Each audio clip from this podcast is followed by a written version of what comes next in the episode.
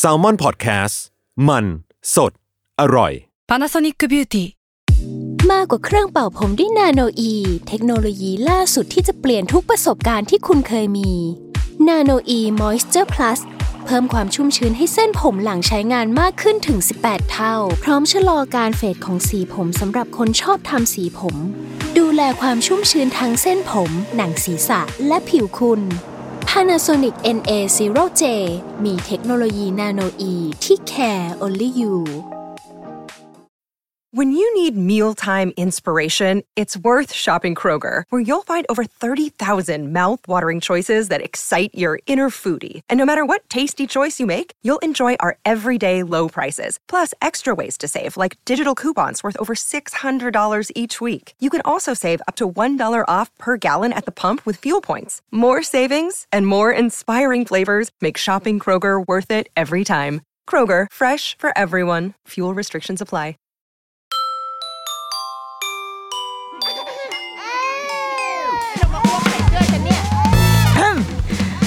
ดอะรุกี้มัมคุณแม่มือสมัครเลี้ยงกับนิดนก สวัสดีค่ะดอะรุกี้มัมคุณแม่มือสมัครเลี้ยงกับนิดนกค่ะ อยากจะดึงเอาข่าวที่ก็ค่อนข้างเก่าไปแล้ว คือณวันที่อานตอนเนี้ยคือฉันต้องบอกหมด เพราะว่าเดี๋ยวคนฟังอะจะมาหาว่าทำไมแกเอาข่าวที่เก่าขนาดนี้มาเล่าให้ฉันฟัง แต่ว่าเราอัดในเดือนธันวาคมของปี 2564 แต่ว่าเทปนี้มันจะไปออนแอร์ในเดือนมกราหกห้าแต่เราก็ ไม่อยากปล่อยผ่านอะรู้สึกว่าเรื่องนี้มันน่าสนใจดี มันถกเถียงได้ อ่า มันมันดูน่าถกเถียงดีกว่า ก็เลยขออนุญาตนำเอาข่าวที่อาจจะเอาไปแล้ว ในณตอนนั้น คือดิฉันไม่สามารถคาดเดาได้จริงๆว่า ตอนเดือนมกราจะเกิดอะไรขึ้นอีกบ้าง ในเทปนี้ตอนที่เทปนี้ on air นะแต่ว่าคิดว่าสิ่งที่ยังอยู่แน่นอนก็คือ นายกยังน่าจะยังอยู่ นางน่าจะยังไม่ออกไปคือทำไมมันเศร้าวะอ่า แต่ว่า เรามาว่ากันที่ข่าวนี้ก่อนคือ เห็นเป็นข่าวอันนึงค่ะ เป็นการ cap หน้าจอไลน์มาจากคุณแม่ คุณแม่คนหนึ่งอันนี้ได้ได้มาจากเว็บไซต์ของช่องเจ็ดนะ news.ch7.com อ่าพาดหัวก็คือ นี่หรือคำพูดครู เด็กอนุบาลหนึ่งไปโรงเรียนร้องไห้ไม่หยุด แนะผู้ปกครองถ้ามาแล้วร้องไม่ต้องมา อ่านี่คือพาดหัว และเนื้อหาเนี่ยเป็นที่วิพากษ์วิจารณ์การว่าผู้ใช้ Facebook รายหนึ่ง ได้โพสต์รูปภาพซึ่งเป็นการแคปหน้าจอในกลุ่มไลน์เด็กอนุบาลหนึ่ง แล้วก็เขียนว่า เมื่อหลานน้อยอนุบาลหนึ่งไปโรงเรียนวันแรก ต้องยังไงอะคะพี่ตา ก็ครูลงมาในกลุ่มชั้นอหนึ่งขนาดนี้ อันนี้เป็นแคปชั่นนะคนที่โพสซึ่งเข้าใจว่าน่าจะเป็นแบบคุณป้าหรือคุณยายหรืออะไรเพราะว่าเขาใช้คำว่าหลานเนาะทีนี้ข้อความในแชทอะค่ะ มันก็มีอยู่ว่าคือคุณครูก็จะพิมพ์มาบอกว่า น้องร้องให้ไม่หยุดเลยค่ะ พรุ่งนี้ไม่ต้องมาก็ได้นะคะ คุณผู้ปกครองก็บอกว่าแล้วให้ไปอีกวันไหนคะ ให้ไปรับเลยไหมคะ ครูก็พิมพ์มาอีก เหมือนเป็นการไม่ตอบ ไม่ได้ตอบคำถามที่ที่ผู้ปกครองถามไปครูก็บอกว่า ถ้าน้องมาแล้วร้องไม่ต้องมาค่ะทำให้เพื่อนไม่มีสมาธิไปด้วยผู้ปกครองก็บอกว่า คือไม่ต้องไปเรียนแล้วใช่ไหมคะ น้องคงยังไม่ได้ปรับตัว ครูก็บอกว่าค่ะ ทำงานที่บ้านได้ค่ะ เด็กเข้าใหม่ยังไม่ร้องเลยค่ะ ผู้ปกครองสอนเองที่บ้านนะคะ แต่สนใจเรื่องรับงานให้ลูกหน่อยค่ะ ครูก็พิมพ์ออกมา เด็กไม่พร้อม ครูไม่บังคับ ก็จบ ทีมข่าวออนไลน์ ช่องเจ็ดสี ก็ได้ฉันไปเรียกช่องเจ็ดสีเดี๋ยวเขาตีปากเขาชื่อว่า 7 HD อ้าเราเป็นยุคแบบดิจิตอลทีวีจะมาช่องเจ็ดสีเลยยะช่อง 7 HD เนี่ยก็ได้สอบถามไปยังผู้โพสต์เรื่องราวดังกล่าว ซึ่งเป็นคุณป้าของเด็ก ก็ระบุว่าหลานเรียนอยู่ระดับอนุบาลหนึ่งที่โรงเรียนแห่งหนึ่งในจังหวัดพิษณุโลก ซึ่งตนอะก็รู้สึกว่าคำพูดของคุณครูไม่น่ารักเลย และตอนนี้ทางครอบครัวก็ได้ตัดสินใจให้เด็กย้ายโรงเรียนเป็นที่เรียบร้อยแล้วอะทีนี้ก็จะด้วยด้วยรู้สึกที่มีความรู้สึกกับข่าวนี้เพราะว่าหนึ่งคือเป็นเด็กที่อยู่วัยเดียวกับลูกเรา อยู่อนุบาลหนึ่งเหมือนกัน แล้วก็เพิ่งจะไปโรงเรียน คือคำว่าเพิ่งจะไปโรงเรียนคืออย่างของน้องคนนี้เดาว่าอาจจะเป็นการไปโรงเรียนครั้งแรกจริง ๆ นะแต่ว่าอย่างลูกเราก็คือเพิ่งเปิดเทอมในวงเล็บที่ว่าเปิดเทอมเมื่อปีที่แล้ว2564นะ ดังนั้นอะ มันมีความรู้สึกร่วมเยอะ เพราะว่าคิดว่าเข้าใจทั้งในมุมของคุณแม่หรือคุณป้าเนี่ยที่ที่เป็นคนดูแลน้องอะค่ะ แล้วก็พอจะนึกภาพของคุณครูออก นึกภาพความวินาศสันตโรในห้องเรียนที่คุณครูต้องเผชิญอะออกเหมือนกัน แล้วอยากจะเอามาแบบ คิดวิเคราะห์แยกแยะ นิดนึงเหมือนกัน แล้วก็ชวนคิดคือไม่อยากให้ เราเราสึกว่าเรื่องเนี้ยมันไม่ใช่แค่ดราม่าที่จะเอามาแค่แคปหน้าจอไลน์แล้วเอามาด่าครูอะถึงแม้ว่ามันดูน่าด่าคือ ความพ่อความแม่ของพวกเราอะเราเห็นแบบเพื่อนเราแชร์กันไปก็แบบนั่งครูอะไรเงี้ยก็เป็นการด่ากันกันแบบฟัดฟัน ซึ่งในใจเราถามว่าด่าไหมด่าคือแวบแรกที่อ่านอะคือสะบดขึ้นมาแล้วว่าเฮ้ยแบบนี้ได้เหรอวะแต่ว่าพอพอไปอ่านอีกสักสองสาครั้ง ซึ่งทำไมกูต้องจริงจังกับเรื่องแบบนี้ กับการเรียนหนังสือจริงจังขนาดนี้ไม่รู้ พอมาอ่านอีกสองสาครั้งก็ ก็พบว่ามันมีอะไรที่น่าสนใจมากกว่าแค่ที่จะไปโจมตีที่คุณครูอย่างเดียว ที่เราน่าจะเอามาขยายความต่อ และจริง ๆ ก็อาจจะเป็นหน้าที่ของสื่อ ซึ่งนะตอนนี้ก็คือทำหน้าที่สื่อ แทนไปด้วยคือไม่รู้ไม่รู้ว่า สื่อจะนำพาเราไปได้ไกลกว่าแค่ดราม่านี้หรือเปล่าอะแค่ดราม่าที่ว่า คุณครูดูพูดจาไม่ดีกับเด็กจังเลยอย่างเงี้ย แต่เราเราพาไปพามันไปได้ไกลกว่านั้นไหม ดังนั้นวันนี้ก็จะขอพาไปอาจจะไม่ไกลมาก อาจจะไม่ได้ไปถึงประมาณแม่ห้องสอน ตอนนี้อาจจะอยู่ประมาณแค่สิงห์บุรี แต่ก็ถือว่าไกลจากกรุงเทพแล้วนะคะ อะเริ่มต้นก่อนว่า ถ้าเอาแว็บแรกนะ เท่าที่อ่านอะมีหลายมีหลายอันที่เขาเลยกเห็นค้านอะเห็นค้านหรือว่าน่าหงุดหงิดในใจ พอสมควร ก่อนอื่นคือต้องมานึกภาพของเด็กๆที่ไปโรงเรียนก่อนนะ นี่คือเด็กอนุบาลหนึ่งสมมุติว่าเท่าที่อ่านอาจากจากข้อความลน์คือมันเนื้อหามันมีน้อยมากคือเราไม่สามารถรู้แบ็กกราวอะไรได้มากกว่านี้อีกแล้ว แต่จากการเดาคือเดาว่าน้องเนี่ยเป็นเด็กเก่า เพราะว่ามีประโยคหนึ่งที่ครูบอกว่า เด็กเข้าใหม่ยังไม่ร้องเลยค่ะ เลยเดาว่าน้องคนนี้น่าจะเป็นเด็กเนอร์เซอรี่ที่นี่มาก่อน แล้วก็อ่าเพิ่งขึ้นอนุบาลหนึ่งทีนี้การเปิดอนุบาลหนึ่งของเด็กในในยุคนี้ค่ะ ในเมื่อปลายปีที่แล้วถ้าเรายังพอจำกันได้ มันเป็นการเปิดเทอมที่ไม่ปกติ เพราะว่าจริง ๆ เด็ก ๆ ต้องเปิดเทอมเดือนพฤษภาคมนะเราจะพูดบนพื้นฐานของเด็กโรงเรียนไทยปกตินะคะ เด็กจะเปิดเทอมเดือนพฤษภาคม แต่ว่าเมื่อปีที่แล้วด้วยสถานการณ์โควิด เด็ก ๆ เปิดพฤษภาคมก็จริง แต่ว่าเขาต้องเรียนออนไลน์ จะไม่ว่าจะระดับชั้นไหนก็เหอะโดนจับเรียนออนไลน์กันหมด และโรงเรียนเพิ่งเพิ่งจะมาเปิดจริง ๆ คือ ต้นเดือนพฤศจิกายนไล่เรียกกันไป บางโรงเรียนเพิ่งจะมาเปิดเดือนธันวาหรือว่าบางโรงเรียนรอจะ kick off เดือนมกราคมด้วยซ้ำมันเป็นการเปิดเทอมที่ที่ไม่ใช่ว่าเขาปิดเทอมอะ ไม่ใช่ว่าปิดเทอมเหมือนเราปิดเทอมภาคฤดูร้อนอะ มันจะมันจะสดใสซาบซ่า แล้วเราจะเปิดเดือนพฤษภามาด้วยความ ด้วยความตื่นเต้นด้วยความเห่อโรงเรียนใหม่ อันนี้บนบนพูดแบบเด็กปกตินะ แต่นี่มันคือเด็กอนุบาลที่จริง ๆ แล้วด้วยวัยของเขาก็ยังควรจะต้องอยู่กับพ่อแม่ เราเราจะไม่มาไม่มานั่งพูดกันเรื่องที่ว่าทำไมต้องส่งเด็กไปโรงเรียนนะ เพราะว่าเราก็ส่งลูกไปโรงเรียนเหมือนกัน คือพ่อแม่แล้วว่าเจ็ดแปดสิบเปอร์เซ็นบนโลกนี้ยังยังจำเป็นจะต้องส่งลูกไปโรงเรียน แล้วมันไม่ใช่ความผิด ไม่ใช่เรื่องผิด เออ ไม่ใช่เรื่องที่แบบ ฉันเป็นแม่ที่ไม่ดีหรือเปล่าที่ลูกส่งไปโรงเรียนหรือเปล่า คือเราว่า อันนี้เราต้องพักสิ่งนี้เอาไว้ก่อนแล้วนะ เพราะว่าเงื่อนไขชีวิตเราไม่เหมือนกันเนาะแต่จริง ๆ แล้วโรงเรียน โรงเรียนชั้นประถมวัย โรงเรียนอนุบาล ควรที่จะเป็นที่ที่พ่อแม่สบายใจได้ที่เราจะส่งลูกไป นี่คือสิ่งที่ควรจะเป็นถ้าในประเทศอื่น ๆ ที่พ่อแม่เขาก็ก็โยนโยนลูกไว้ที่โรงเรียนแล้วก็ตัวเองไปทำงาน โดยที่ไม่ได้ต้องรู้สึกผิดอะไร นั่นก็เพราะว่าพราะเขารู้ว่าโรงเรียนอนุบาลมันไว้ใจได้ ลูกเขาไปแล้วมันสอดคล้องกับแนวทางที่พ่อแม่อยากให้ อ่านี่คือ เราจะตัดไอ้พวกสิ่งที่จะทำให้บังเกิดการดราม่าออกไปก่อนนะ คือถ้าจะคุยกันเรื่องเนี้ยเดี๋ยวไว้คุย ไว้ขยี้กันได้ แต่ตอนนี้เราจะพูดบนพื้นฐานว่า เรายังต้องส่งลูกไปโรงเรียนอยู่ทีนี้น้องก็ต้องไปโรงเรียนในสภาวะที่แบบ เอเรียนออนไลน์มา ซึ่งมันไม่ใช่เรื่องสนุกเนาะการที่เด็กๆเรียนออนไลน์ไม่ใช่สิ่งสนุกไม่เหมาะกับวัยของเขา แล้วที่สำคัญคืออยู่กับพ่อแม่มานานมาก อยู่กับที่บ้านมานานมาก นานเรียกได้ว่า ตั้งแต่แรกเกิดเนี่ยน่าจะไม่มีช่วงเวลาไหนที่ได้อยู่กับพ่อแม่และครอบครัวนานเท่าช่วงโควิดเมื่อปีหกสี่อะอีกแล้วอะมันเจ็ดแปดเดือนอะมันนานมากนะ ถึงแม้ว่า เราไม่แน่ใจว่าจังหวัดพิษณุโลกเนี่ยล็อกดาวน์นานเท่าอย่างกรุงเทพหรือเปล่า แต่ว่าพอกันแหละ อาจจะหย่อนหย่อนกันเป็นหลักแบบสองสามเดือนอะ แต่มันก็ยาวนานอยู่ดี คือเขาติดบ้านแล้วอะ คือเด็ก ๆ รู้สึกว่าสถานที่ที่ปลอดภัยของเขาคือบ้าน ไม่ว่าจะเบื่อหรือว่าจะเซ็งหน้าอากงอาม่าแค่ไหนแต่ว่า เออบ้านมันก็คือที่ที่เขาเขาก็ happy นะพอเขามองไปเขาเห็นสมาชิกในครอบครัว อยู่ร่วมกันไปหมด ทั้งทั้งที่ในสถานการณ์ปกติอะเขาไม่ได้เจอผู้คนเยอะขนาดนี้หรอก ไม่ได้เจอพ่อไม่ได้เจอแม่เพราะว่าพ่อแม่ออกไปทำงาน แต่ตอนนี้ทุกคนอยู่ในบ้านให้เขาเห็นหมด สภาพจิตใจคือจิตใจของเด็กๆอะ มันจะไม่เหมือนกับการเปิดเทอมปกติแน่นอนอยู่แล้ว เราคิดว่าคนที่ทำงานด้านเด็กคุณครู คุณพ่อคุณแม่ น่าจะต้องรู้สิ่งนี้อยู่แล้วว่าในการเปิดเทอมครั้งนี้มันจะไม่ราบรื่น เหมือนเช่นทุกครั้ง คือในการเปิดเทอมของอนุบาล มันไม่มีทางราบรื่น แต่ครั้งนี้อาจจะยากกว่าเดิมก็ได้ ดังนั้นพ่อคุณครูมาบอกว่าแบบ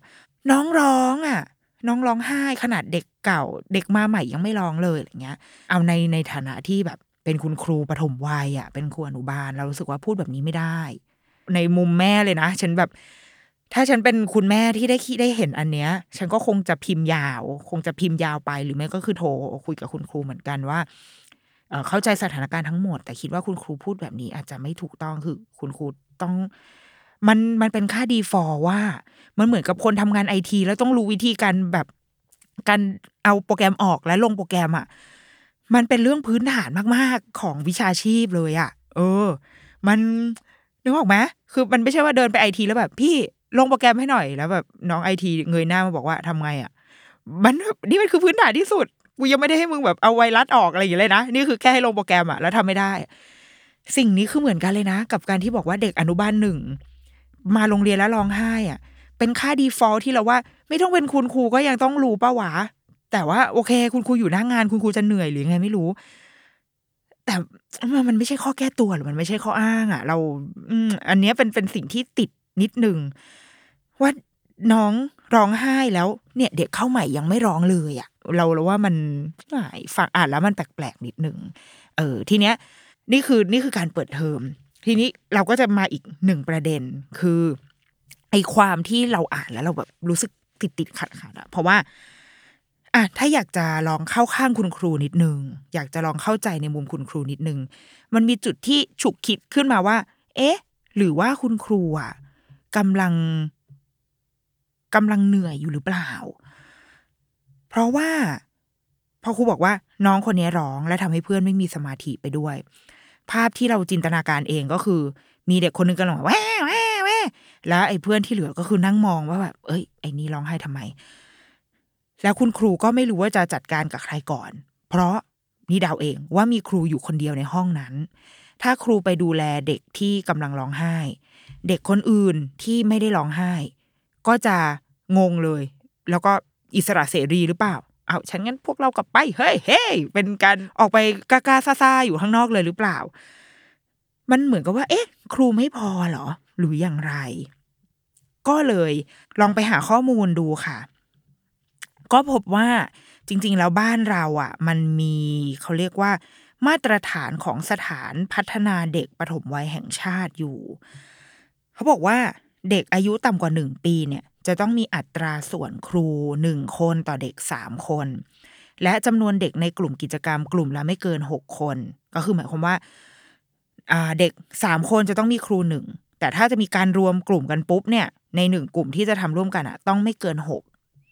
ถ้าสมมติว่าในห้องมีสิบสองคนก็จะต้องแบ่งเป็นสองกลุ่ม แต่คุณครูจะมีสี่คน อันนี้คือเด็กหนึ่งขวบนะ เด็กต่ำกว่าหนึ่งขวบ เด็กอายุต่ำกว่าสองขวบมีอัตราส่วนครูหนึ่งคนต่อเด็กห้าคน กลุ่มกิจกรรมไม่เกินสิบคนก็คือคูณสองไปมาตรฐานเดียวกัน เด็กอายุต่ำกว่าสามปี อัตราส่วนครูหนึ่งคนต่อเด็กสิบคนจำนวนเด็กในกลุ่มกิจกรรมกลุ่มละไม่เกินยี่สิบคน และสามปี จนถึงก่อนเข้าปหนึ่งก็คืออนุบาลหนึ่งถึงอนุบาลสามอัตราส่วนครูหนึ่งคนต่อเด็กสิบห้าคน จำนวนเด็กในกลุ่มกิจกรรมกลุ่มละไม่เกินสามสิบคน นี่คือมาตรฐานพัฒนาเด็กปฐมวัยแห่งชาติโอ้โหซึ่งซึ่งก็เพิ่งรู้เว้ย คืออย่างนี้ในประวัติศาสตร์ของเราที่เคยจะไม่ใช่คำว่าประวัติศาสตร์ ประสบการณ์สิเออจากประสบการณ์ที่แบบไปดูโรงเรียนมาช่วงที่หาโรงเรียนให้ลูก หรือว่าช่วงที่แบบ ไปคุยกับโรงเรียนทำคอนเทนต์ไปสัมภาษณ์โรงเรียนอะไรอย่างเงี้ยค่ะอ่าซึ่ง ต้องต้องพูดบนพื้นฐานในวงเล็บก่อนว่า ส่วนใหญ่จะเป็นโรงเรียนเอกชน แล้วก็โรงเรียนนานาชาติเสียเป็นส่วนใหญ่นะ โรงเรียนนานาชาติโรงเรียนนานาชาติก่อน นานาชาติเนี่ย เด็กห้องหนึ่งอะจะไม่เกินออถ้าจำไม่ผิดประมาณยี่สิบคน ถึงยี่สิบสี่คนจะไม่ให้เกินจำนวนนี้ โดยที่จะมีคุณครูเนี่ยคุณครูหลักๆเออเรื่องเรื่องจำนวนเด็กนี่อาจจะต้องแบบแล้วแต่นะแล้วแต่แต่ละโรงเรียนนะคะ แต่ว่าไม่เยอะอะคือเอาเอาเป็นว่าจำนวนเด็กต่อห้องอะไม่เยอะ และค่ามาตรฐานของคุณครูในแต่ละห้องอะค่ะค่ะขออนุญาตพูดบนพื้นฐานเด็กอนุบาลหนึ่งขึ้นไปเนาะจะมีคุณครูสามคนคือหนึ่งคือคุณครูด้วยด้วยความเป็นโรงเรียนอินเตอร์ คุณครูก็จะเป็นครูฝรั่งหนึ่งคน จะมีครูฝรั่งที่ที่เหลือก็จะไปแล้วแต่โรงเรียนและบางคนก็จะเป็นคุณครูแบบ native speaker เลย บางคนก็จะคัดเลยว่าจะเป็นต้องเป็นครูที่เป็น UK เท่านั้น US เท่านั้นอะไรเงี้ยอันนี้รายละเอียดมาก ถัดมาจะมีครูผู้ช่วยหนึ่งคน แล้วก็อีกหนึ่งคนจะเป็นพี่เลี้ยงเป็นแนนนี่ ดังนั้นในหนึ่งห้องจะมีสามคน บางโรงเรียนจะมีเพิ่มแนนนี่เป็นสองคน หรือเพิ่มครูผู้ช่วยสองคน แต่ส่วนใหญ่ครูหลักจะไม่เพิ่ม เข้าใจว่าเป็นด้วยบัตเจ็ต เพราะว่าเรื่องเรื่องค่าเขาเรียกอะไรค่าค่าเทอมค่าตัวอาจจะราคาสูงกว่าเดาว่านะ อันนี้คือมาตรฐานโรงเรียนนานาชาติทั่วไป อย่างโรงเรียนที่ลูกเคยเรียนเมื่อตอนที่เขาเป็นเนอร์เซอรี่อะค่ะ คือเคยคุยกับเจ้าของโรงเรียนมันเป็นมันเป็นไม่เชิงโรงเรียนอะมันเป็นเหมือน day care เป็นสถานเลี้ยงเด็กอะแต่ว่าเจ้าของเป็นชาวต่างชาติ แล้วเขาก็เคยพูดว่า เขาไม่ค่อยเห็นด้วยกับการที่ให้คุณครูหลักอะเป็นชาติใดชาติหนึ่ง คือเขารู้สึกว่าอย่างอย่างโรงเรียนเขาเนี่ย เขาจะมีคุณครูหลัก เป็นทั้งครูต่างชาติ แล้วก็ครูไทยอยู่ในวันณะเดียวกัน เออ เอาใช้ใช้คือเขาไม่ได้พูดคำนี้นะ แต่ว่าเพื่อให้เห็นภาพอะเขาเขาพูดเขา มันมันหมายความว่าแบบนี้ว่า อืม ด้วยความที่เราอยู่ในประเทศไทยอะ ดังนั้นภาษาไทยมันก็จะหายไปไม่ได้ แล้วมันไม่ควรถูกไม่ควรถูกทรีตเป็นเป็นเทียที่สองอะมันควรจะอยู่ในระดับเท่ากันที่ว่าภาษาทั้งสองภาษามันพาราเรลไปด้วยกันได้ ดังนั้นศักดิ์สิทธิ์ของคุณครูที่เป็นครูฝรั่งกับครูไทยเนี่ยเท่ากัน ก็คือเป็นครูหลักเหมือนกัน แล้วที่เหลือก็เป็นแนนนี่เป็นพี่เลี้ยง รู้สึกถ้าจะไม่ผิดมีครูผู้ช่วยด้วยนะคะ แต่ว่าอ่าคนที่เหลือก็จะเป็นเป็นคนไทยแล้วเป็นครูผู้ช่วยเป็นพี่เลี้ยงที่คอยดูแล แต่ว่าคุณครูที่เป็นครูหลักอะ่ะ เป็นเขาเรียกค่าเท่ากัน ไม่ว่าจะเป็นครูชาติไหน เป็นมีค่าเท่ากันหมด ซึ่งเออเราเราเราเองก็เห็นด้วยกับแนวทางแบบนี้เหมือนกัน ว่าก็จริงคือ ไม่งั้นคำพูดของครูไทยบางทีมันไม่ศักดิ์สิทธิ์เหมือนกันนะเออหรือเปล่าคือถ้าเราไม่ได้ทรีตเขาว่าเขาก็เขาก็เทียบเท่ากับคุณครูฝรั่งอะไรเงี้ยหรือว่าตัดมาอีกทีคือโรงเรียนปัจจุบันที่ลูกเรียนอยู่อะค่ะ ตอนที่เขาอยู่เนอร์เซอรี่คือวัยคือสองถึงสามขวบ จะ อัตราส่วนคือเด็กห้าต่อครูหนึ่งอย่างห้องเขามีเด็กยี่สิบคนจะมีคุณครูสี่คนอยู่ในห้อง แล้วตอนนี้เขาอยู่อนุบาลหนึ่งจะมีเด็กประมาณยี่สิบสี่ถึงยี่สิบห้าคน แล้วก็คุณครูสามคน อัตราส่วนมันจะปรับมันจะเป็นแปดต่อหนึ่งจากเดิมเด็กเล็กเป็นห้าต่อหนึ่งเนาะพอโตขึ้นมาหน่อยจะเป็นแปดต่อหนึ่งแล้วก็คุณครูทั้งสามหรือสี่คนในห้องอะค่ะ จะวันณะเดียวกันวันณะเดียวกันคือเป็นครูทั้งหมด เป็นคุณครูอะเป็น เป็นคนที่คุริฟายว่าเป็นครูมาแล้ว คือไม่ไม่ได้มีใครถูกทิดว่าเป็นเป็นแนนนี่หรือว่าเป็นผู้ช่วย โอเค แน่นอนมันต้องมีครูหัวหน้าห้อง มีคนที่แบบ เป็นหัวหน้าทีมอะมันต้องมี แต่ว่าที่เหลือทดแทนกันได้หมด ไม่ใช่ว่า เฮ้ย คนนี้ทดแทนไม่ได้เดี๋ยวพ่อแม่ไม่ไว้ใจ เพราะว่าเขาเป็นแค่ครูผู้ช่วยอะไรเงี้ยไม่ใช่ ทุกคน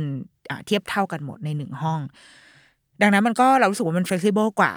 อย่างตอนนี้พอมีโควิด พอเขาจะต้องแยกกลุ่มกัน ก็คือคุณครูทุกคนก็จะสามารถดูแลเด็กได้ ไม่ต้องสลับวันใด ๆ กันมาเรียน เพราะว่าทุกคนคือครูไงทุกคนคือคุณครูที่ดูแลเด็กได้เทียบเท่ากันหมด อันนี้คือที่โรงเรียนลูก ดังนั้นน่ะ จากการที่เราเคยคือนี่ก็เป็นแม่เนาะไม่ไม่ได้เป็นครู แต่ก็เคยไปนั่ง observe ลูกตอนที่เขาเพิ่งเปิดเทอมวันแรกตอนที่เขาอยู่เนอร์เซอรี่อะไรเงี้ย คือด้วยด้วยภาพห้องเรียนที่เราเข้าใจค่ะ โอเค มันเป็นไปได้ที่มีเด็กร้องไห้ และมันมันโอเคมันหมายความว่าเขาไม่พร้อม แต่มันไม่ไม่ใช่ว่าเขาจะไม่พร้อมไปตลอดชีวิตนะ เขาแค่ไม่พร้อมในวันนั้น และเด็กที่ไม่ร้องไห้ ดูเหมือนว่าพร้อม แต่ว่าไม่ได้หมายความว่าวันพรุ่งนี้หรือมะรืนนี้เขาจะไม่ร้องไห้นะ เราไม่อยากไปแบบเลเบลคือเราเราอยากให้ดูเด็กเป็นปัจจุบันอะปัจจุบันขณะว่าวันนี้เขาเกิดเหตุการณ์อะไรกับเขาเขาเป็นยังไง แล้ววันพรุ่งนี้เขาอาจจะ บวกก็ได้ หรืออาจจะลบก็ได้เว้ยมันมันเป็นไปได้ทั้งหมด เราจำได้ว่าเวลามองเข้าไปเราไปส่องดิฉันก็นั่งเป็นนักส่อง นักส่องลูกตอนเช้า ก็จะเห็นภาพบางวันที่มีเด็กที่แบบร้องไห้มา คือลงจากรถก็คือแบบแรดออกมาแล้วอย่างเงี้ย สิ่งที่คุณครูทำก็คืออุ้มเลยอะอุ้มมาเหมือนให้ให้เขารู้ว่า เขาไม่ได้อยู่กับคือคุณพ่อคุณแม่ไม่ได้ดูแลเขาไม่ได้อุ้มเขา แต่ครูอุ้มอยู่นะมีคนให้ซบอะเออให้ซบให้ร้องไห้ด้วยอย่างเงี้ย แม้ว่าเด็กก็จะแบบอาจะเอาแม่จะหาแม่อะไรเงี้ยนั่นก็โวยวายไปแต่ว่าครูอุ้มอยู่ อย่างนั้นมันอุ่นใจโวยวายไปยังไงก็ไม่รู้แต่ว่า โอเค มีคนดูแลเขาแหละแล้วว่าข้างในมันก็ได้รับการเยียวยาประมาณหนึ่งแล้วครูคนเนี้ย ก็รับบทนางอุ้มไปเลยจ้า ตอนเข้าแถวเด็กๆอีกเด็กคนอื่นก็คือแดนกระจาย ลูกลูกดิฉันก็คือนางก็แดนเละเทะพระอาทิตย์ยิ้มแฉ่งนะจ๊ะยิ้มไปจนถึงปากซอยนางก็เล่นเล่นเต้นเต้นไป คุณครูที่อุ้มน้องคนนั้นที่นะ ตอนนี้ยังไม่พร้อมอะก็ยังอุ้มอยู่ แต่ถามว่าเขาร้องไห้ไหมเขาไม่ร้องแล้วนะแต่ดูจากหน้าคือก็ไม่พร้อมเหมือนกัน คือหน้าก็ไม่สามารถไม่ได้จะมาเอนจอยแบบพระอาทิตย์ยิ้มแฉ่งได้นะจ๊ะแต่ว่าแต่โอเคขึ้น ไม่ร้องไห้ไม่แผดเสียงแล้ว เพราะคิดว่า คงรู้แล้วว่าร้องไปก็ไม่ได้อะไร เพราะว่าพ่อแม่กลับไปหมดแล้วจ้าพ่อพ่อแม่ก็คือ ไปแล้วนะ แล้วก็เอ่อเหยียบคันเร่งออกไปจากโรงเรียนเรียบร้อย เขาก็เลยหยุดร้อง แต่ว่าตายังบวมๆแล้วก็หน้าตาก็ยังตุยๆอยู่ยังไม่ได้ไม่ได้พร้อม ไม่ได้พร้อมเต้นพร้อมเรียน แล้วบางทีคุณครูคนเนี้ยแหละ จะอุ้มคือบางทีบางวันอะคืออุ้มสองแขนเลยก็มีเว้ยและถ้ามีเด็กที่อารมณ์ไม่ดีมากกว่าหนึ่งหรือสอง ขาว่างนี่คะคุณครู ก็คือเกาะขา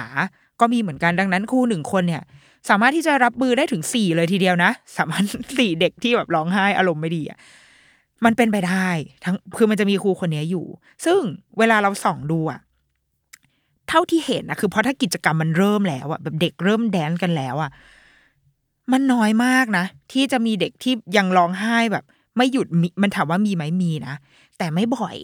คือยังร้อง ยังร้องอยู่มีแต่ว่าคุณครูจะอยู่ตรงนั้น คือจะมีคุณครูนั่งอยู่แล้วก็ฟัง โอเคร้องไห้นะลูกเนาะแล้วก็ ก็รับฟังกันไปอะ แต่ว่ามันมีแนวโน้มว่าเดี๋ยวเขาจะหยุดอะ เดี๋ยวเขาจะเดี๋ยวเขาจะพออะ เออ แต่ว่าทำไมในเคสอันเนี้ย ที่คุณครูบอกว่า ถ้าน้องร้องแล้วเดี๋ยวเพื่อนจะแบบเสียสมาธิไปกันหมดอะ เอ๊ะมันไม่มีคนเข้าไปดูแลเขาหรอ หรือยังไงวะหรือมันมีครูอยู่คนเดียวในห้องแล้ว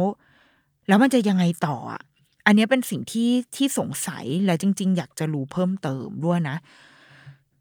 ถึงสภาพในห้องเรียนนี้ ทีเนี้ยถ้าไปอ้างอิงจากจากอ่าเนี่ยค่ะ ไอคู่มือศูนย์พัฒนาเด็กปฐมวัยแห่งชาติอะโอ้โหเราเราเราคิดว่า โอเค เขาคงต้องทำกว้างหน่อยแหละ เพื่อ เพื่อให้มันง่ายต่อการเอาไปทำจริงอะเนาะเพราะว่าคงเป็นไปได้ว่าประเทศเราขาดแคลน ทรัพยากร ครู และอาจจะขาดแคลนงบประมาณ ซึ่งจริง ๆ เชื่อว่าไม่ได้ขาดแคลนงบประมาณ แค่งบงบประมาณไม่ได้ลงมาตรงนี้ มันมีแต่มันไปอยู่ตรงอื่นเท่านั้นเอง แต่โอเค เอาเอาบนพื้นฐานความเป็นจริงก่อน เด็กสามปีนี่คือเรากำลังพูดถึงเด็กอนุบาลหนึ่งเนาะ เด็กสามปีอัตราส่วนครูหนึ่งต่อเด็กสิบห้าคน โอ้มันมันหดมันเยี่ยมเหมือนกันนะ มันหมายถึงว่าเยอะเหมือนกันนะ คือถ้าเทียบกับอาลูกโรงเรียนที่ลูกเราเรียนอยู่ เด็กแปดคนต่อครูหนึ่งคน อันนี้คือเด็กสิบห้าคนต่อครูหนึ่งคนก็คือสองเท่าเลยนะ คือสองเท่าของของโรงเรียนที่ลูกเราเรียนอยู่เลยอะโอ้นี่คือความเหลื่อมล้ำปะวะ ถูกปะมันแบบ มันแน่นอนอยู่แล้วครูหนึ่งคนกับเด็กแปดคนอะ เขาต้องดูแลได้ทั่วถึงอยู่แล้ว เพราะว่าดีเทลงานของครูมันเยอะมากเหมือนกัน คือนอกไม่ใช่แค่ดูแลแบบการเล่นกันอะไรระหว่างวันนะคือมันจะมีวันก่อนลูกเพิ่งเล่าให้ฟังว่า เกิดการแบบเด็กทะเลาะกัน คือมันแย่งของกันอะ แล้วก็ร้องไห้ และในขณะเดียวกันกับที่อีกสองคนเนี้ยแย่งของกันอะ อีกสองคนอะ ก็เกิดอุบัติเหตุวิ่งชนกัน แล้วก็กลายเป็นว่าในห้องวันนั้นจากแปดคน มีเด็กร้องไห้ไปแล้วสี่เว้ยคือแบบแบบครอครอซ้ำกำซัดมากเหมือนครูเป็นปีชงอะคือร้องไห้ไปแล้วสี่โดยที่ครูก็ต้องดีลทั้งอีเด็กที่ที่ตีกัน และไอเด็กที่มันแบบบังเอิญวิ่งชนกันด้วยความไม่ตั้งใจแล้วตอนนี้หัวโนอยู่เอาต้องมาประคบน้ำแข็งอะไรอย่างเงี้ยเฮ้ยวิ่งวุ่นเหมือนกันนะนี่คือแบบความซึ่งสภาพความแบบนี้ในห้องเรียนเด็กอนุบาลหนึ่งอะเด็กอนุบาลอะใช้คำว่าเด็กอนุบาล มันเกิดขึ้นได้ทุกวัน เพราะว่าเท่าที่ฟังเวลาลูกกลับบ้านแล้วเราให้ฟังอะ โอ้มันมีเรื่องเกิดทุกวันเหมือนกันนะบางวันเป็นตัวนางเองที่โดน ทะเลาะกับเพื่อนบ้างหรือว่าวิ่งชนบ้าง เพื่อนมาผลักบ้าง หนูสะดุดล้มบ้าง และครูต้องรับมือกับสิ่งเนี้ย และนี่คิดดูครู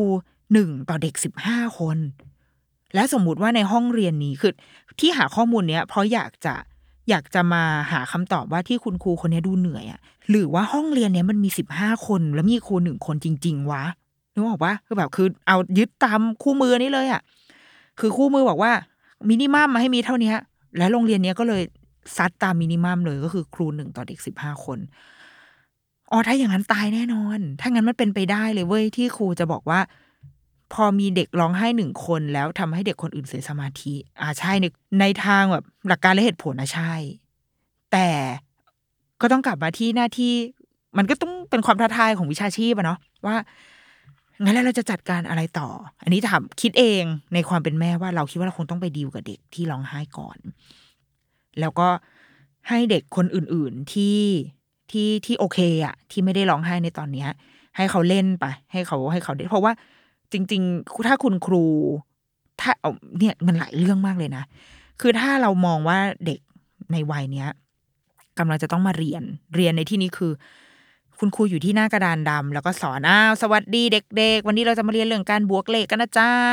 อ่าเนี่ยเด็กต้องการสมาธิในการที่เขาจะต้องแบบคอนเซนเทรตกับครูถูกปะถ้ามีหนึ่งคนในห้องร้องไห้ขึ้นมาปุ๊บไอ้ที่เหลือก็คือเละทันที เพราะว่าคุณครูก็สอนไม่ได้แล้ว คือครูไม่สามารถที่จะเอาละเอาหนึ่งหนึ่งบวกหนึ่งเป็นไรลูกเงี้ยมันสอนไม่ได้แล้วคือก็จะต้องมันต้องมีใครสักคนนึงแหละ ไปก่อนข้างหนึ่งอะถ้าไม่ไปจัดการเด็กร้องก็คือ ฉันจะสอน ฉันไม่สนใจแค่จะร้องก็ร้องไป ฉันจะสอนมันก็มีสองทางถูกว่าหวยมันออกได้แค่นี้ แต่จริงๆแล้วธรรมชาติเด็กมันไม่ใช่แบบนั้นไง เราก็จะกลับมาที่เรื่องเดิมอะคือเรื่องว่าเด็กอนุบาลไปโรงเรียนเพื่ออะไรคือเพื่อไปเล่นถูกไหมดังนั้นสมมุติว่าถ้าในห้องเรียนมีของเล่นมากพอ มีมุมให้เขาให้เด็ก ๆ ได้ทำมากพอ เช่น มีมุมของเล่น มีมุมบทบาทสมมติ มีมุมหนังสือ มีมุมประดิษฐ์ มุมศิลปะ ก็บอกเอ้ยเด็ก ๆ ไปอยู่ในมุม บังคับก็ได้อ้าวเลือกให้เลย น้องแก้มใสกับน้องอะตอม ไปอยู่ไปอยู่ไปทำศิลปะก่อนลูก น้องโบนัส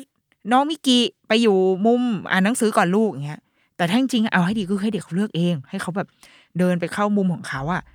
ให้เขามีอะไรทำอะโดยที่ไม่ได้ต้องรอการการเป็นลูกนกลูกกาที่รอให้แม่มาป้อนอะให้รอให้ครูมาสอนอะให้เขาไปเล่น เพราะว่าวัยเขาต้องไปเล่นถูกไหมแล้วคุณครูอะ ก็ไปดีลกับเด็กที่ร้องไห้เนี่ยอ้าวมาลูกอ่าไหนมาอุ้มอะครูอุ้มแล้วระหว่างนั้นคุณครูก็ก็ดูไป เราเคยเคยไปอบรมอย่าใช้คำว่าอบรมเลย มันฟังดูแบบวิชาการ เคยไปวงแบบเออเสวนาเกี่ยวกับเรื่องมอนเตสซอรี่อะไรเงี้ยค่ะ แล้วก็คุณครูที่มาแชร์เขาก็เล่าให้ฟังว่าเด็กในสถานศูนย์พัฒนาเด็กเล็กบางที่ที่ผู้บริหารเขาเข้าใจอะคืองบประมาณมีไม่พอ จ้างครูได้ไม่เยอะ แล้วบางทีก็ต้องรวมเด็กอหนึ่งอสองอสามเนี่ยรวมไว้ในชั้นเดียวกัน เพราะว่าครูไม่พอไงแล้วก็ไม่สามารถจ้างครูได้มากกว่านี้ เพราะว่าถ้าดูเนี่ยคือถ้าดูจากดูจากไอ้มาตรฐานเนี่ยมันเป็นไปได้นะว่ามันทำให้โรงเรียนไม่สามารถเบิกงบประมาณมาจ้างครูได้เพียงพอ มันมันต้องการเด็กเยอะมากอะ่ะเขาก็เลยต้องเรียนแบบคละวัย ซึ่งจริง ๆ แล้วในวัยอนุบาลมันไม่เป็นไรเท่าไหร่นะ เพราะว่าคือเขาก็ยังอยู่ในวัยถือว่าเป็นปฐมวัยเหมือนกัน แล้วเขาแบบ อย่างโรงเรียนของโรงเรียนลูกก็เป็นชั้นเรียนคละวัยเหมือนกันค่ะ ในห้องเขาจะมีเด็กทั้งอหนึ่งอสองอสามเรียนด้วยกันผอ.ของศูนย์พัฒนาเด็กเล็กที่แบบอยู่ต่างจังหวัดเลยอะค่ะเขาพอเขาได้มารู้แนวทางมอนเตสซอรี่อะเขาก็เลยเอาไอ้วิธีการจัดห้องเรียนแบบเนี้ย ไปใช้ในศูนย์พัฒนาเด็กเล็ก แล้วมัน work เพราะว่าหนึ่งคือห้องเรียนแบบมอนเตสซอรี่คือคละวัยอย่างถ้าเด็กเล็กเขาเรียก casaสักอย่างใช่ไหม เด็กวัยไหนก็เรียนนั่งเรียนด้วยกันได้อยู่แล้ว เพราะว่าเด็กๆจะเลือกตามความสนใจโดยที่มีมุมต่างๆ คุณครูก็ไปจัดมุมให้เขา และมีครูแค่คนเดียวกับเด็กสิบยี่สิบคนพอ เพราะว่าครูมีครูแค่มีหน้าที่ดูให้มันเรียบร้อยอะอาจจะคอยแบบเตือนนิดหน่อยว่าถ้าเด็กคนไหนที่เขาอาจจะยังไม่เข้าใจระบบจะเพิ่งมาเริ่มเรียนแล้วยังไม่รู้ว่าอ่าเล่นแล้ว เลือกกิจกรรมแล้วเอากลับไปเก็บเข้าที่นะอะไรเงี้ยไม่รบกวนซึ่งกันและกันนะทุกคนโฟกัสในสิ่งที่ตัวเองเรียนอะไรเงี้ย เออคือมีครูน้อย คือมันตอบโจทย์ ความเด็กเยอะและครูน้อยได้ นี่คือที่เคยไปฟังมานะคะ ซึ่งรู้สึกว่า เออ มันก็มันก็เป็นทางออกที่ที่มีอยู่บนพื้นฐานความเป็นจริงดี ที่ว่าเราไม่ได้มีงบประมาณเยอะ ในวงเล็บว่าจริง ๆ มีเยอะ แต่มันไม่ได้มาลงที่เด็กแค่นั้นเอง มันไปอยู่ที่อื่น มันก็ทำได้ ก็เลยกลับมาคาดเดาโรงเรียนของคุณครูเนี่ย ที่ว่า มันเป็นไปได้ว่าหนึ่งคือห้องเรียนอะ มันไม่ใช่ห้องเรียนที่เป็นไปตามสภาพที่เด็ก ๆควรจะได้ มันเมื่อไหร่ก็ตามที่เรามาเรียนแบบ ฉันจะสอนแล้วเธอมาเรียนอะ เราจะดีลกับเด็กที่ร้องไห้ หรือเด็กที่ไม่พร้อมในวันนั้นอะ ไม่ได้เลยแล้วเราจะคัดเด็กคนนั้นอะ ออกไปจากห้องนี้เลย เพราะเรารู้สึกว่าเขาไม่พร้อมที่จะตั้งใจฟังเราสอน มันน่าเศร้าเหมือนกันนะเศร้าสองสเต็ปอะหนึ่งคือเด็กๆ ไม่ใช่วัยที่จะมานั่งหน้ากระดานดำอะ มานั่งมองหน้ากระดาน แล้วก็คุณครูสอน มันไม่ใช่วัยของเขา และสองคือ พอมีเด็กที่ไม่พร้อมขึ้นมา เขาก็ถูกขับผลักใส่ไล่ส่งอะว่าออกไป ออกไปจากห้องดีกว่า มันทำให้เพื่อนคนอื่นเสียสมาธิ มันเหมือนเราเสียสองต่อเลยนะ คือเราเสียทั้งเด็ก มันไม่ใช่เสียแค่เด็กคนที่ร้องไห้คนเดียวที่ว่าเขาถูกเขาถูกเอาออกไปจากห้องเรียนนี้ไม่มีใครเวลคัมให้เขาอยู่ในห้องเรียนนี้ แต่ไอเด็กที่นั่งเรียนอยู่ก็เสียไปด้วยนะ คือเสียโอกาสที่จะได้เล่น และได้เติบโตในแบบที่เด็กๆควรจะได้ มันน่าเศร้าในสองต่อเหมือนกัน ทีนี้เราต้องโทษครูหรือเปล่า เราคิดว่าในจากสิ่งที่คุณครูพิมพ์มาบางอย่าง เรารู้สึกว่า เออก็ไม่สบายใจเหมือนกัน เห็นแล้วก็แบบ อืมอีกนิดหน้าคุณครูอะไรเงี้ยอย่างเหมือนอย่างไอ้เรื่องที่บอกอะเรื่องที่ว่าเด็กอหนึ่งเลยต้องไม่ร้องไห้อะ แต่ก็อยากจะชวนชวนไปสสำรวจสภาพแวดล้อมในการทำงานจริง ๆ ของคุณครูเหมือนกันว่า แล้วครูยังไหวจริง ๆ อยู่ใช่ไหม คุณครูคนนี้อาจจะต่อสู้มากับพออมามากแล้วก็ได้ว่า เฮ้ยพออครูไม่พอนะ ช่วยรับเพิ่มหน่อยได้ไหมพออก็บอกว่าเอ้ยไม่ได้ ก็ไม่มีเงินไง เราจะรับได้ไง คุณครูก็ต้องแบบ อดทนหน่อยนะสอนสอนสอนไปหรือเปล่า คุณครูอาจจะแบบไปต่อสู้มาแล้วหรือเปล่า หรือคุณครูเองอาจจะเคยได้บอกพออแล้วว่าพออไอ้มาเรียนบวกลบอะมันไม่ใช่วัยของเด็กอนุบาลหนึ่งหรอก เราแบบจัดห้องใหม่ไหมเนี่ยไปอบรมมามอนเตสซอรี่หมอพอออย่างเงี้ยพออก็จะบอกว่าเฮ้ยไม่ได้ เดี๋ยวสอบเข้าโรงเรียนอนุบาลประจำจังหวัดไม่ได้ เดี๋ยวสอบเข้าชั้นปหนึ่งไม่ได้เว้ยต้องแบบต้องสอน พ่อแม่เขาอยากให้เรียนอย่างเงี้ยหรือเปล่าคุณครูอาจจะต่อสู้มาแล้ว เป็นแบบคล้ายๆ เป็นคุณครูแบบคุณครูปลดแอกอยู่ในโรงเรียนไปแล้วก็ได้ แต่ว่าต่อสู้ไม่ได้ก็เลยต้องยอมจำนนในระบบ แล้วก็ความเครียดสะสมก็เลยมาลงที่เด็กและผู้ปกครอง หรือเปล่า แล้วอยากแบบเนี่ยแล้วอยากแบบชวนมองให้มันแบบรอบๆอะว่าหนึ่งคือเราเชื่อว่าเราทุกคนอะอยากให้ ลูกหลานและอนาคตของชาติเราอะได้รับการดูแลที่ที่ดี ที่ถูกต้องถูกต้องในที่นี้คือถูกต้องตามหลักการที่ได้รับการพิสูจน์แล้วในทางวิชาการ หรือว่าในโลกใบนี้เขายอมรับนับถือกันอะเออ ว่า เด็กปฐมวัยควรได้รับอะไรบ้างหนึ่งสองสามสี่ชั้นเรียนของเด็กปฐมวัยควรจะเป็นอย่างไรบ้างหนึ่งสองสามสี่เหล่านี้เราเชื่อว่า ทุกคนน่ะไม่ต้องเป็นคุณพ่อคุณแม่ก็ได้ เราทุกคนเล็งเห็นหมดเว้ยว่าเด็ก ๆ คือ คืออนาคตของเราถูกไหมคืออนาคตของชาติ ไม่อยากพูดคำนี้เลยแต่ว่า เขาต้องมีอนาคตของเขาดีกว่า อืมเขาคือเขาต้องมีอนาคตของเขาแล้วเราก็คาดหวังในสิ่งที่สิ่งที่ดีที่สุดด้วย แต่เด็กจะไม่มีทางได้สิ่งที่ดีที่สุดเหล่านั้นได้เลย ถ้าเราไม่ได้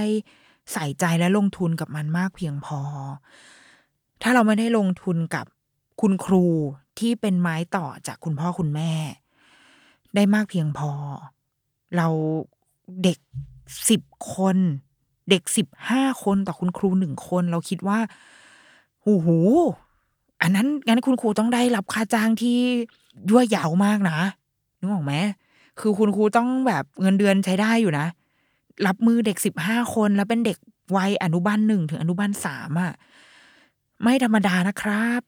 นี่คือค่ามินิมัมที่แบบที่ประเทศชาตินี้กำหนดเอาไว้ให้อะ มันอาจจะเราไม่แน่ใจในประเทศอื่นนะเขาอาจจะเลเวลนี้ก็ได้ แต่ก็จะมาที่เรื่องที่สองคือ แล้วห้องเรียนเป็นอย่างไร เด็กๆทำอะไรในห้องเรียน เขาได้จัดการตัวเองมากพอแล้วหรือเปล่า ถ้ามันเป็นห้องเรียนที่ครูมาเพื่อสอนและเด็กต้องตั้งใจฟัง แน่นอนมันจะต้องเกิดเคสแบบนี้ คือเคสที่เด็กไม่พร้อมจะต้องถูกเตะออกไปจากห้องเรียนแน่ ๆ เพราะว่าฉันมีครูอยู่แค่หนึ่งคน แค่นี้ก็จะตายอยู่แล้ว แล้วจะได้ต้องมาดีลกับพวกเธอที่มานั่งร้องไห้วอลแวร์อีก ฉันไม่ไหว แต่ถ้ามันเป็นห้องเรียนที่ที่มันเข้าใจพัฒนาการของเด็กเข้าใจความเป็นเด็ก ปล่อยให้เด็ก ๆ ได้ได้เล่นได้ทำเรามีเรามีกรอบกติกาให้เขาได้นี่ เราจะเล่นเวียนฐานกันนะฐานหนึ่งครึ่งชั่วโมงอะแล้วก็พอจบแล้วเด็ก ๆ ก็สลับกันนะ จะได้แบบได้เล่นพร้อมกันอย่างเงี้ย ซึ่งถ้าเมื่อไหร่ก็ตามที่ให้เด็กเล่นอะ มันไม่ต้องมีครูเลย เพราะว่าเขาเวลาเนี่ยยิ่งยิ่งพอลูกเริ่มโตขึ้นอะ แล้วเวลาปล่อยเขาไปเล่นกับลูกเขาอะสองสามชั่วโมงอะพ่อแม่ไม่ต้องยุ่งเลยนะ ครูไม่ต้องยุ่งเลย คือถ้าเมื่อไหร่ที่ครูเข้าไปยุ่งคือโอเค เมื่อเริ่มแบบ เริ่มมีการทะเลาะบอกแหวงจนร้องไห้ครูก็จะเข้าไปถามว่าเกิดอะไรขึ้น แต่ถ้ายังเล่นเมื่อไหร่ก็ตามที่ยังเล่นกันอยู่อะไม่ต้องใช้ครูเลยอะเออ ดังนั้นมันอาจจะเป็นไปได้นะ ไอ้มาตรฐานสิบห้าคนต่อครูหนึ่งอะแต่ต้องอยู่ในห้องเรียนที่เข้าใจ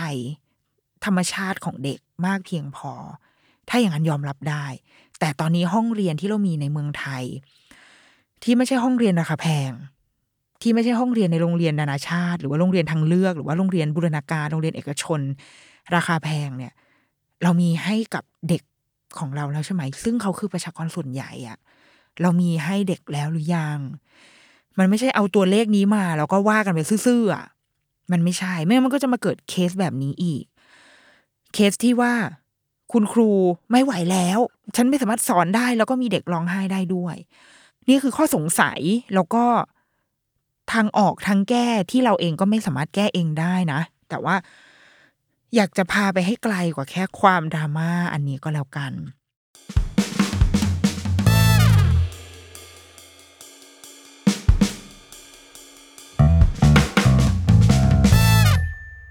Another day is here, and you're ready for it. What to wear? Check. Breakfast, lunch, and dinner? Check. Planning for what's next and how to save for it? That's where Bank of America can help. For your financial to dos, Bank of America has experts ready to help get you closer to your goals. Get started at one of our local financial centers or 24-7 in our mobile banking app. Find a location near you at bankofamerica.com slash talk to us. What would you like the power to do? Mobile banking requires downloading the app and is only available for select devices. Message and data rates may apply. Bank of America and a member FDIC.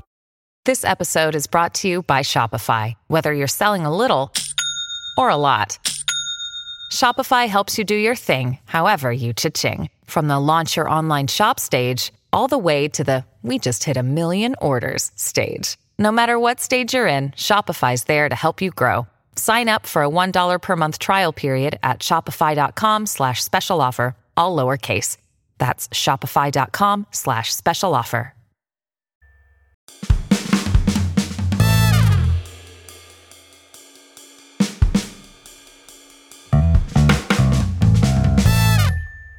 ทีเนี้ย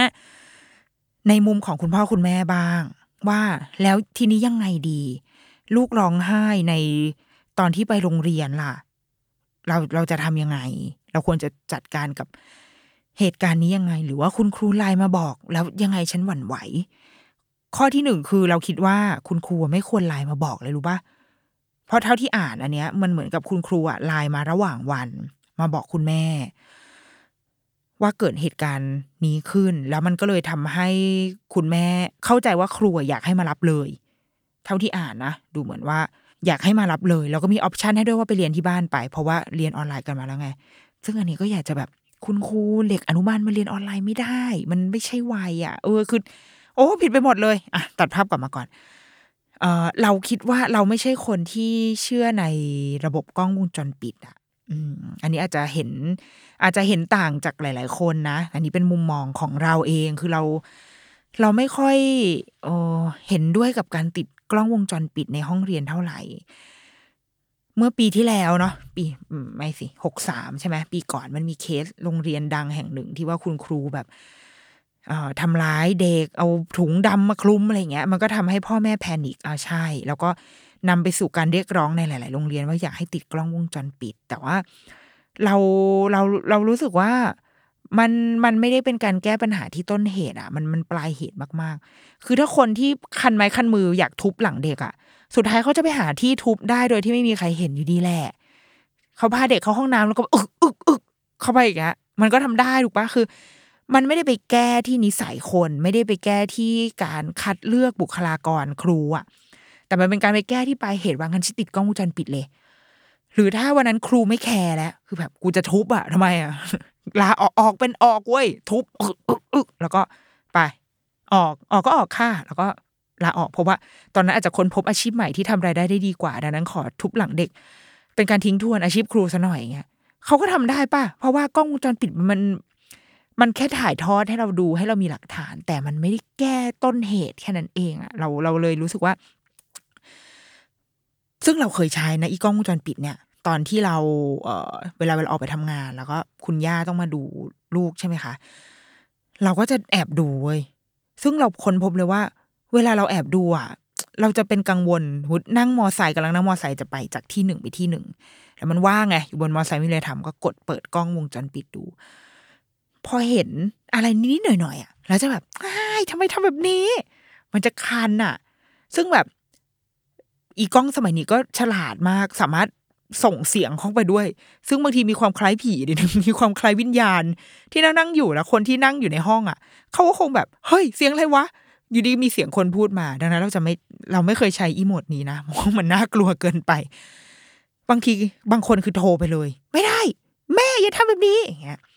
มันก็เหมือนคนที่เขาดูแลลูกให้เราอะเขาก็ไม่ได้ออ t h o r i t y อะคือแบบโอ้โหกูจะทำอะไรก็โดนจับผิดตลอดเวลาเลยวุ้ยอย่างเงี้ย เราก็อย่างเช่นอะอย่างเช่น ยกเคสที่ดูที่ดูซอฟๆหน่อยเช่นแบบว่า คุณยายชอบแอบป้อนข้าว อ่า สมมติคุณคุณยายป้อนข้าวลูกไอ้พวกแม่สายที่แบบห้ามป้อน พอเห็นป้อนแล้วก็จะคันมากโทรเข้าไป แม่ปป้อนข้าวลูกได้ยังไง แล้วก็เป็นปัญหาใช่ไหมระหว่างเอ่อแม่ลูกไปอีก เรารู้สึกว่ามันทำให้เราเสียเวลา อืม เสียเวลาเอาคือเอาเวลาไปไปนั่งคิดงานดีกว่าทุกวันนี้ยังทำงานไม่ทันเลย พอมาเห็นอะไรแบบนี้แล้วมันจะหยุดคิดไม่ได้อะแล้วมันมันจะทำลายหนึ่งวันของเราเหมือนกัน แทนที่เราจะได้ไปโฟกัสกับงาน แล้วกลับบ้านไปกับลูกด้วยจิตใจ อันผ่องใสผ่องแผ้วพุทธคุณกลับบ้านเงี้ยกลายเป็นว่า โอ๊ยวันนี้ฉันต้องมาแก้นิสัยที่คุณยายป้อนข้าวลูก ลูกมานี่มากินเอง มันมันเครียดอะเออ ก็เลยไม่ค่อยเห็นด้วยกับแนวทางนี้เท่าไหร่นักนะ รวมถึงเนี่ยค่ะ การที่แบบคุณครูไลน์มาบอกอะ่ะ เราก็เราคิดว่าบอกได้แต่บอกเมื่อเหตุการณ์จบไปแล้ว เพราะว่ามันคือหน้าที่ของคุณครูไง ในการที่จะต้องดูแลเด็กคือตอนนี้เด็กอยู่ในมือคุณครู การที่จะทำให้เด็กเราหยุดร้องไห้ หรือว่าให้เด็กเขาพร้อมที่จะมาทำกิจกรรมเนี่ย เป็นงานคุณครู มันมันไม่ใช่งานแม่ คืองานแม่ มีหน้าที่ที่จะเตรียมลูกให้พร้อมที่สุดหมายถึงว่าดูแลจิตใจ สร้างสายสัมพันธ์ให้ให้อาหารให้น้ำคืออันนั้นคืองานแม่ แต่ถ้าเด็กเขาไปอยู่ในโรงเรียน แล้วเขาไม่โอเค อันนั้นงานครู และมันไม่สามารถที่จะแบบ เด็กร้องคุณแม่มารับกลับไปเลยค่ะ ไม่ได้ อันนี้ทำไม่ได้ เพราะว่าเราว่ามันคือข้อตกลงที่เราต้องสร้างร่วมกัน แต่สิ่งเนี้ยเราว่าเป็นข้อตกลงไม่ได้ หรือเต็มที่นะ ถ้าทำได้คือหนึ่งวัน แต่จะหลังจากนี้จะไม่มีอีกแล้ว เพราะไม่งั้นเด็กจะเรียนรู้ว่าอ๋อถ้าฉันอยากกลับบ้านฉันร้องไห้ ฉันก็จะได้กลับ แล้วงั้นงั้นแล้วเมื่อไหร่จะได้ไปโรงเรียนวะ คือพวกนี้ร้องไห้อีกครูก็ส่งส่งกลับบ้านแม่ก็มารับพวกนี้ร้องไห้อีกครูส่งกลับบ้านแม่มารับ แล้วเมื่อไหร่วงจรนี้จะจะจบอะ เออ มันคือข้อตกลงที่เราต้องสร้างร่วมกันมากกว่า ระหว่างโรงเรียน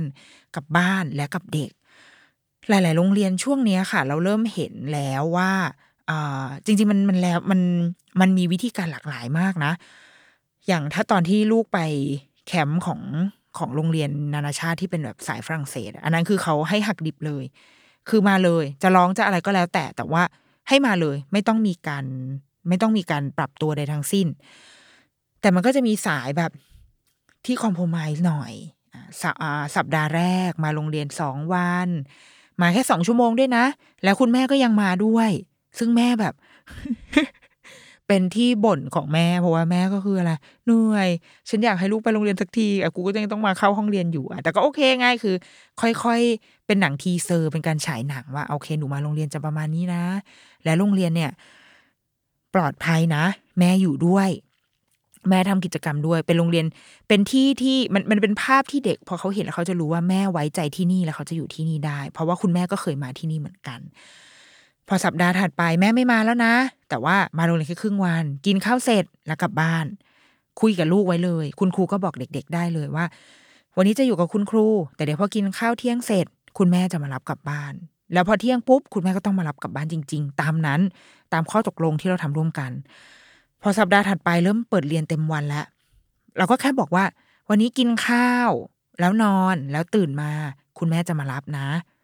แค่นั้นเอง คือเป็นการทำข้อตกลงอะ่ะ เพื่อให้เด็กเขารู้ว่า จุดสิ้นสุดของวันเนี้ยมันจะอยู่ตรงไหน มันเหมือนเพลงไกลแค่ไหนคือใกล้อะ คือการอยู่ในสภาวะเดียวกับแบบพี่คุณเนมเกตสึอะคือแบบไกลแค่ไหนคือใกล้เมื่อไหร่เธอจะรักฉันเสียที มันเลยต้องไปแต่งเพลงไง เพราะว่าเอาอะไรวะ คือมันไม่รู้จุดจบถูกไหมแต่ถ้าเราสามารถตกลงกันได้ว่า จุดจบของวันนี้คือหลังกินข้าวแม่จะมารับ หลังนอนหลับแม่จะมารับ โอเค วันนี้ถึงเราจะอารมณ์ไม่ดี แต่เดี๋ยวแม่จะมารับ มันจะจบต่อให้วันนี้มันจะทุกข์ทนแค่ไหนก็ตามแม่งไม่อยากอยู่ในโรงเรียนนี้เลยโว้ยแต่เดี๋ยวตอนเย็นแม่จะมารับ เราต้องสร้างข้อตกลง แต่ไม่ใช่การร้องไห้คุณแม่มารับเลยค่ะ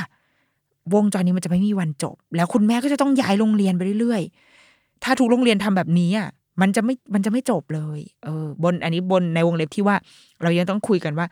เราจำเป็นต้องส่งลูกไปโรงเรียนนะ เออ นี่แหละคือ คือสิ่งที่เราคิดว่าพ่อแม่ทำได้ แล้วจริง ๆ โรงเรียนส่วนใหญ่เราค่อนข้างเชื่อมากๆ เลยว่า โรงเรียนส่วนใหญ่รู้ว่าต้องทำแบบนี้ แต่แต่แต่แต่แต่แต่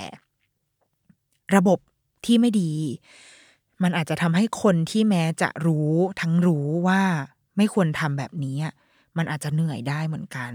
เพราะเนี่ยอย่างที่บอกระบบเด็กสิบห้าคนต่อครูหนึ่งคนอะไรเงี้ย มันทำให้มันบั่นทอนคนทำงาน บั่นทอนคนหน้างาน และอะไรที่เคยรู้อะไรที่ว่าดี มันอาจจะดีชั่วรู้หมดอะแต่อดไม่ได้ เหนื่อยโว้ย แม่มารับไปหน่อย ไม่ไหวครูก็ไม่ไหวแล้วเหมือนกัน เป็นต้นเราว่าแชทไลน์แค่แค่หนึ่งหน้าเนี่ยหนึ่งหน้าแคปเนี่ย มันสะท้อนอะไรหลายอย่างมาก ๆ เลยนะ ในวงการอนุบาล วงการเด็กประถมวัย วงการศูนย์พัฒนาเด็กเล็กของเรา อันนี้เราไม่แน่ใจนะคะว่า น้องเนี่ยอยู่ในโรงเรียนแบบประเภทไหน คืออาจจะเป็นโรงเรียนรัฐบาล โรงเรียนเอกชน หรือศูนย์พัฒนาเด็กเล็กก็ได้ คือมันเป็นเป็นไปได้หลายแบบ อันนี้ไม่แน่ใจ เพราะว่าในข่าวไม่ได้ลงลึก แต่ว่าทั้งหมดทั้งมวลเนี้ยมันสะท้อนเยอะมาก ในหลายแง่มุมมาก ๆ ทั้งอย่างที่บอกอย่างที่หนึ่งคือ คุณภาพชีวิตครูเป็นอย่างไรสองคือสภาพห้องเรียนเด็กประถมวัยเป็นอย่างไร และสามคือเรื่องบทบาทของคุณพ่อคุณแม่ ในการช่วยเหลือโรงเรียน ในการเตรียมลูกในการคุยกับลูกทำอย่างไร แล้วข้อที่สี่คือเราคิดว่าที่มันงอกมาคือเรื่องการเรียนออนไลน์ ที่เหมือนเหมือนเหมือนกลายเป็นการติดใจไปแล้วอะติดลมติดใจว่าดูเหมือนมันทำได้แล้วเราก็เลยจะทำต่อ ซึ่งจริงๆ เราคิดว่า ทดแทนไม่ได้ ยังไงก็ตามกับเด็กประถมวัยการเรียนออนไลน์ไม่สามารถทดแทนการเรียนในห้องเรียนได้เลย อันนี้แบบโดยด้วยความสัตย์จริงจริงๆเลยนะอะทั้งหมดทั้งมวลก็คือเดอะรุกี้มัมของสัปดาห์นี้ค่ะ ถ้าเกิดว่าใครเป็นคุณครูจริงๆอยากฟังมุมมองของคุณครูอนุบาลมาก ๆ โดยเฉพาะคุณครูที่ที่อยู่ในสิบห้าต่อหนึ่งถ้าเกิดว่า มีคุณครูได้ผ่านมาฟังรายการเนี่ยอยากจะแบบชวนมาแลกเปลี่ยนว่ะ อยากเข้าใจมากขึ้นกว่านี้ แล้วก็เพื่อที่เผื่อถ้าได้ข้อมูลอะไรเราอาจจะไปคุยกันในครั้งหน้าๆหรือถ้าเป็นไปได้ได้คุยกับคุณครูด้วยเลย ก็จะอาจจะดีนะคะ อะมีอะไรก็แลกเปลี่ยนกันหรือว่าอยากให้คุยประเด็นไหนนะ สามารถทักมาได้ในอินบ็อกซ์นิดนก หรือว่าทาง s ซ l m o n Podcast ก็ได้ค่ะ ทุกช่องทางเลยจุดทูบก็ได้นะคะ ทุยจะไปได้ได้ไงเราอะก็นั่นแหละจะท่องช่องทางไหนก็บอกมาได้เราจะได้แบบ พูดคุยได้ในประเด็นที่ทุกคนอยากรู้ เอาล่ะสัปดาห์นี้เดี๋ยวรุกิมามสวัสดีค่ะ